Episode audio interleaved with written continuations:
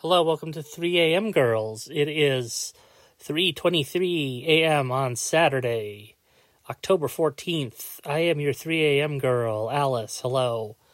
Um tonight I went to see Taylor Swift's Eras tour in theaters at the Universal City Walk. I went to the IMAX screening at 10:15 p.m. and I thought that because it was a late screening, it would be crazier, but it actually was fairly tame.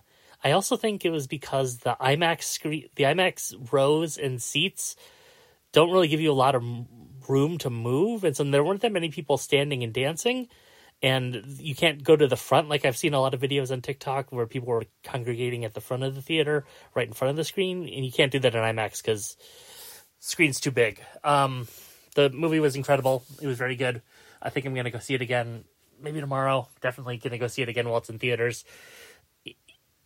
I also had made a sort of whiny TikTok when I was at the Eras tour in August, saying how I could I was so nervous to go talk to other Swifties and trade friendship bracelets, and I got about like a million comments on that saying, "Oh, everyone's nice. Just go, just go ask them in a trade." And it was still intimidating. It was still intimidating tonight, but I was able to successfully trade all of my friendship bracelets away, which made me really happy because I don't know. I, I was really proud of the ones that I made, and also I got I got a bunch of cute ones from other people too. So mission accomplished. Um, she's here. Watching the movie was interesting because I was thinking about how it, it, assuming like assuming that Taylor Swift does all of the things that she says that she says she does. Specifically, like she writes all the songs. Everyone says she writes the songs. That could be a massive conspiracy. Um, she writes all the songs. She plays guitar. Um, she sings. She does choreography during the show. There's like a million costume changes. She's she's moving around a lot.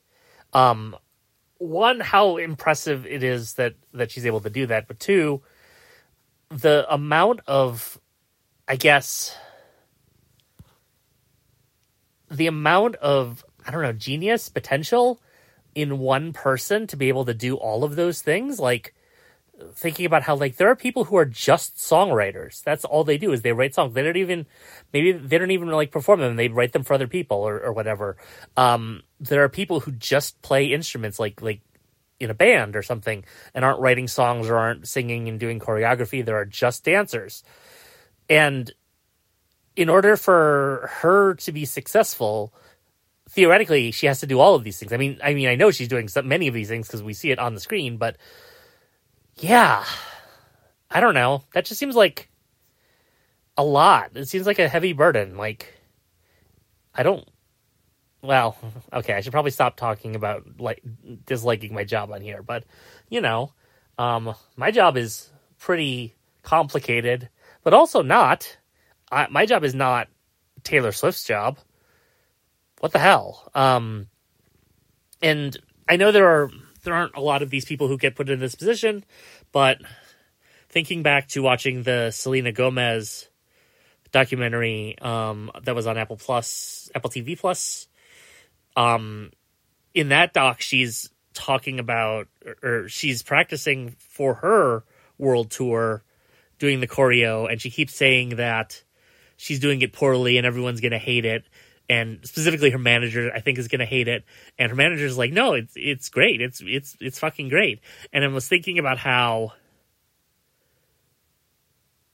maybe, maybe to Taylor Swift or to Selena Gomez, they see themselves as just fucking up constantly, but, but they define what good and bad looks like. Like, I think Taylor Swift, especially now, is, is very, um, like is a standard. I think her and Beyonce both are, are standards that other people are held up to, um, especially now with how successful both of the tours were. And and yeah, it's just um, I don't know. I, I really do wonder what's going through her head when she's on stage. Um, and also also I had the thought that being at you know being at SoFi, being with like what was it like seventy five thousand fans or something, um, all adoring you. She really does seem to revel in it in a way that makes sense. You know, she's a performer. She we know that she wants people's um she wants people to like her, right? That that's the whole thing. And I hope this was enough. I mean, she seems pretty happy these days, so maybe it is, but I hope it's enough because if she wants more adoration than this, I don't know. I think she's to have to, like, form her own nation or something. Taylor Nation.